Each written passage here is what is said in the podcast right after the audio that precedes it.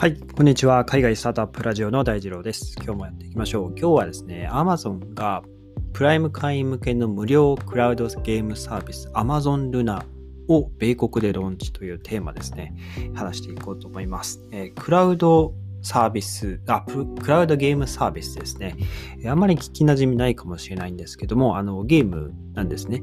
で、まあ普通の、まあ、プレイステーションとか、えー、Nintendo Switch とか、はい、そういったまあ、過去で言うと、任天堂64とか、まあ、そういうゲームと何が違うのかというと、クラウドサービスなんですね。で、これは何がすごいかというと、えー、使っている端末によってですね、やっぱりゲームって性能が、ね、変わってくるんですけども、その、まあ、積んでいるその、まあ、スペックによって、その画質が綺麗だったり、すると思うんですけど、PC ゲームとか特にそうですよね。えー、積んでいるグラフィックボードとかの性能によって、えー、その画面が、えー、どれだけこう滑らかに、え流れるか、いわゆるフレームレートとか呼ばれてますけど、まあ、そういった画質とか、あとは普通にゲームの性能ですね。はい。決まってくるんですけども、このクラウドゲームサービスっていうのは、えまあ、その Amazon だったり、えこの後紹介するんですけども、Google も、えクラウドゲームサービスで提供してまして、その、Amazon や Google が持っている、えー、まあ、その専用のサーバーですね、を使って、えー、まあ、ストリーミングします。えー、いわゆる、例えるなら僕らがこう YouTube アクセスするときに、その端末によって、その、まあ、あの通信制限はあるかもしれないですけども、えー、動画っていつでも見れるじゃないですか。そんな感じでカセットとか特に買うことなく、そのインターネットにつなげば、えー、カセット持っていなくてもゲームができるというものになってます。それがクラウドゲームサービスですね。はい。なので、まあ、ゲームの処理を、えー、Google のサーバーで行うので、えー、ゲームの端末の すいません。ゲームの端末の性能によっても、よって、えー、まあ、よらずにですね、様々なゲームがプレイできるという形ですね。まあ、低性能な、えーまあ、スペックの低い端末でも負荷を感じることなく遊ぶことができるという形ですね。はい。まあ、これがクラウドゲームサービスになっていますね。で、えー、Amazon Luna っていう、まあ、アメリカでローンチされたんですけども、えーアメリカ時間の3月1日ですね、発表がありました。えー、プライム会員のみなんですけども、えー、実はですね、2020年の9月に実は初めてルナを公表をしていました。で、それ以来、まあ、アーリーアクセス券、まあ、いわゆる招待制早期アクセスプログラムを通じて、まあ、限定された人たちだけが、えー、サービスにアクセスできるという形だったわけですが、えー、アメリカで、えー、ローンチされたということで、えまあ、基本的にはプライム会員に入っていれば無料でプレイできます。で、コントローラーはあの別で買う必要があるんですけども、いわゆる、え Amazon の Fire TV のような形で、Fire TV スティックですね。確かね、4000円か5000円で、えー、そのテレビの USB に挿すと、えー、まあ、Netflix、Amazon プライムが、え、見れるという結構便利なやつで、え、うちも使ってるんですけども、まあ、あんな形でコントローラーは、え、買う必要があります。えー、まあ、69.99ドルなので、まあ、約7000円前後っていう形ですかね。はい。で、今は、えー、まあ、アメリカでしか買えませんけど、えー、50ドル、49.99ドルで今なら、えー、リミテッドタイムオファーで買えますよということですね。コントローラーが買えますと。はい。っていうところです。で、えー、この Amazon Luna はいろんなゲームができるんですけども、チャンネルと呼ばれるその、まあ、カテゴリーですね。このチャンネルを、どれだけ、サブスクとして契約するかで遊べるゲームが変わってきます。で、大体ですね、1、2、3、4、5、6、6個ですかね。はい。えー、まあ普通のフリーでプレイできるものも含めて、えー、6個、えー、チャンネルがあります。で、えーまあ、最初に3つほど紹介すると、えー、Amazon ゲーミングチャンネルですね。まあ、こちらですと、えー、まあ、プライム会員が毎月こう入れ替わる、えー、そのゲームのタイトルを無料でプレイできすることができるということで、えー3月はデビルメイクライ5という、えっと、まあ、何でしょう、アクションゲームですね。はい、遊べるようになっていて、結構日本のファンも多いかなと思うんですけど、カプコンだったかなはい、出しているゲームですね。これがプレイできますというところ。で、2つ目の、まあ、チャンネルが、えー、クラシックゲームを売りにしているレトロチャンネルと呼ばれるもので、Amazon によると、ストリートファイター2とか、えメタルスラッグとか、いわゆる昔ながらのゲームが遊ぶこと、ゲームを遊ぶことができますというものがあります。レトロチャンネルですね。えー、っと、で、最後、まあ一応3つ目としては、えー、っとですね、そうだな、どれ紹介しようかな。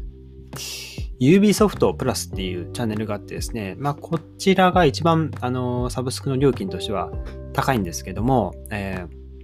まあ、UB ソフトという、まあ、ゲーム会社が、えー、開発、あまあ、作っているゲームが、えー、使い、遊べるという形で、まあ、こちら、まあ、価格も後ほど紹介しますけど、17.99ドル、えー、まあ、月1800円ぐらいですかね。えー、で、遊ぶことができますと。で、まあ、ゲームのタイトルについては、あの、まあ、UB ソフトっていう会社自体を知らない方も多いかと思うので、えー、まあ割愛しますけど、レインボーシックスシージって呼ばれる結構あのゲームの世界大会とかも行われるような FPS ゲームを作っている、まあ、会社、Ubisoft っていう会社ですね。はい。まあそういうものがあります。あとはまあファミリー向けのファミリーチャンネルと呼ばれる、いわゆる、まあ、なんていうんですかね、まあパーティーゲームみたいな形で遊べるものもいくつかありますね。はい。ということでですね、まあ2020年9月にリリース、まあ、まあ、発表はしたんですけども、そこからまあアップデートを行っていって、まあ、今回ローンチに、まあ、至ったわけですけど、えー、それまでに、え、PC、Mac、Fire TV で、えー、Luna の、えー、最新のアップデートを行っていった結果、まあ、プレイするプレイヤー自身が、あの、Twitch って呼ばれる、えっと、ゲームのストリーミングサービスですね。えー、よくゲームの得意な方がこう配信をして、えー、配信プレイですね、配信動画をこう、ユーザーが、ユーザーが見るというものがありますけど、まあ、それができるようになったというところですね。まあ、ゲームをプレイ、ゲームプレイを配信できるようになったという形です。はい。で、あとはですね、他のクラウドサービスとは違って、まあ、ユーザーが、まあ、月単位で、えチャンネルごとにサブスクが増えるので、えー、契約しているチャンネルが増えるほど月額がま増えていくっていう形になってますね。はい。まあ一番、えっ、ー、と、チャンネルで安いのはですね、ファミリーチャンネルですね。えー、まあ、300円ですね。約300円で、えー、加入することができるという形です。はい。ファミリーチャンネル、えー、その次がレトロチャンネル、えー、約500円。で、ジャックボックスゲームっていうのもあるんですけど、これはちょっと見たことないですね。アメリカのゲームかな。これもパーティーゲームって書いてありますね。はい。これも500円ですね。で、そして、えー、ルナプラスっていうのが600円です。はい。で、その次、一番最後が UB ソフト。これがまあ1800円ぐらいですね。はい。で、プレイすることができるという形です。はい。まあでも、ルナプラスチャンネル、まあこれ、が、いわゆる、その、プラスする、追加するチャンネルとしては一番ベーシックなものになるかと思うんですけど、割とゲームのタイトルも100以上あってですね、結構ボリュームが多いです。はい。えー、あとはファミリーチャンネルであれば、えー、まあ、全ての年齢層に合った、えー、ゲームですね、を厳選して提供しているというところですね。はい。まあ、そんな形ですかね。あとですね、強いて言うなら、まあ、ルナ。こうアメリカで、全米で展開されてますけど、最近ですね、アメリカでプライム会員の料金を値上げしたっていう、あの、こともあってですね、まあ多分ゲームの開発によってその、まあ、開発費がかかると思いますので、そこをまあ取りに行くのかなとは思いますが、まあもちろんサブスクでもあの、もちろん料金取っていきますが、えー、会員費が上がっていると。で、知らなかった、僕は知らなかったんですけど、アメリカの月額のその Amazon プライムの会費って、えー、まあ、今は1720円に値上げされたらしいんですよ。前は1490円、月額ですね、かかってました。これ日本、日本だと、えー、っとですね、確か、えー、っと、あれ、さっき喋ったんだけな。あ、そうそう。日本だと月500円なんですよね。うん。約3、アメリカは約3倍なんですよ。はい。で、年間、アメリカの年会費だと、えー、1670円だったのが、今回15,960円。はい、1万5000円、1万6000円ですね。はい。に上がったと。で、一方、日本は年間が、えー、4900円と、えー、税込みですね。はい、なってます。アメリカの方が3倍ぐらい、えー、年会費月額が高いっていうのは僕も初めて知りました。はい。Amazon プライムすっげえ安いのに、あの、動画も見れた、まあ、Amazon プライム、え動画も見れたり、荷物も早く運んでくれたりとめちゃくちゃ便利だなって、こんなに安くて大丈夫かなと思ってましたが、うん、日本だけかな？まあ国によってまあ月額の料金は変わってると思いますが、はい。それにしても日本安いですね。安いのには、えー、なんか日本の所得が関係していそういそうな気もしますが、はい。まあ、安いことに越したことはないかなと思います。はい。で、えー、さらにですね、一応補足というか、あの、まあ、Google もですね、ステイディアっていうストリーミングサービスを、えー、持ってまして、まあ、これがいつだったかな結構昔からあるんですよね。あるんですけど、日本ではリリースはされてないんですよ。僕が初めて見た時も、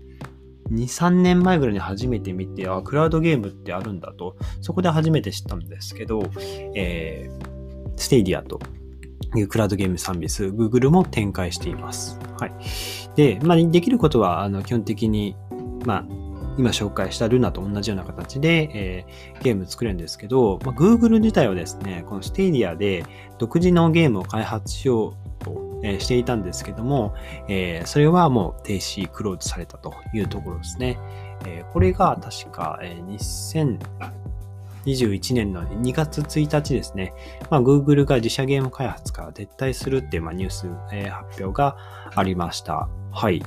で、まあ、これはいろいろ諸説言われてるんですけども、やっぱり自社でゲーム開発すると、結構開発コストが高くついてしまうので、いわゆるその、本当に全世界で人気になるぐらいのゲームを開発するってなると、本当に何百億単位っていう開発コストがかかってきますので、その、ね、開発タイトルのコストと、まあ、回収ですね、売り上げが、えー、まあ、採算が合わなかったんじゃないかなっていう、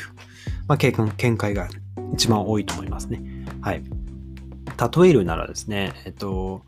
グラセフ、あの、グランドセフトオートっていう、あの、結構有名なゲームで、プレイステーション3とか4とかですかね、で、えー、遊べる、まあ、そのロサンゼルス、あ、ロサンゼルスじゃないです。あれは確か仮想の街なのかな？はい。えっと、アメリカを舞台にした、多分確か仮想のその都市で、まあ、いろんなこう、オープンワールドでいろんなことができる。えー、まあ、車、高級車に乗ったりとか、本当にこう、犯罪やったりとか、犯罪を犯したりとか、本当に警察と打ち合ったりとか、まあ、犯罪をするようなゲームと言えばいいんですかね。はい。まあ、いろんなことができるそのゲームなんですよ。はい。これがめちゃくちゃ有名なんですけども、この開発費が、えっと、2億6500万ドル。え日本円で約264億円ですね。めちゃくちゃ莫大なコストがかかっているんですけど、はい、このコストは、例えるならハリウッド映画を超えてるぐらいの、えー、まあ、開発コストになるそうです。はいまあ、これに、まあ、ゲームの売り上げが、まあ、採算合わない、割に合わないと判断したんじゃないかって、えー、言われてますね。はい。なので、Google は自社でゲーム開発開発をまあ撤退したということになってます。はい。で、ステディア。まだサービスとしてはあるんですけども、日本には上陸してないので、まあ、こういったクラウドゲームサービスは、まあ、使ってくれるユーザー数がものを言うので、まあ、どうすね、どうでしょうね。中国、インドとかでは、確かリリースされてると思いますけど、ま、日本でリリース今後されるかはちょっと微妙かもしれないですね。はい。ということでですね、まあ、今日は Amazon, Amazon がプライム会員向けの無料クラウドゲームサービスの Amazon Luna を米国でローンチというテーマで話してみました。あ、さすが Amazon といったところですかね。えー、まあ、本を売る会社から始まって、配送会社になって、で、その次に、えーね、AWS とか、まあそういうウェブサービスをまあ、インフラを提供しつつ、えー、動画配信サービスも、えー、提供していって、ついにゲームに入ってきたというところで、あの、ネットフリックスとかもゲームを、えーゲームアプリですね、えー、提供していたりもしますけど、あのー、まあ、さらに Amazon だと、あの、Twitch を確か買収したんだったかな？はい。えで、まあ、実際でそのゲーム配信のサービスも持ってますので、まあ、非常に戦略がうまいというか、相性がいいというか、さすがだなというところでだと思います。はい。ということで、今日のエピソードが役に立ったらいいなと思ったら、ぜひフォローをよろしくお願いします。それでは皆さん、素敵な一日をお過ごしください。また明日お会いしましょう。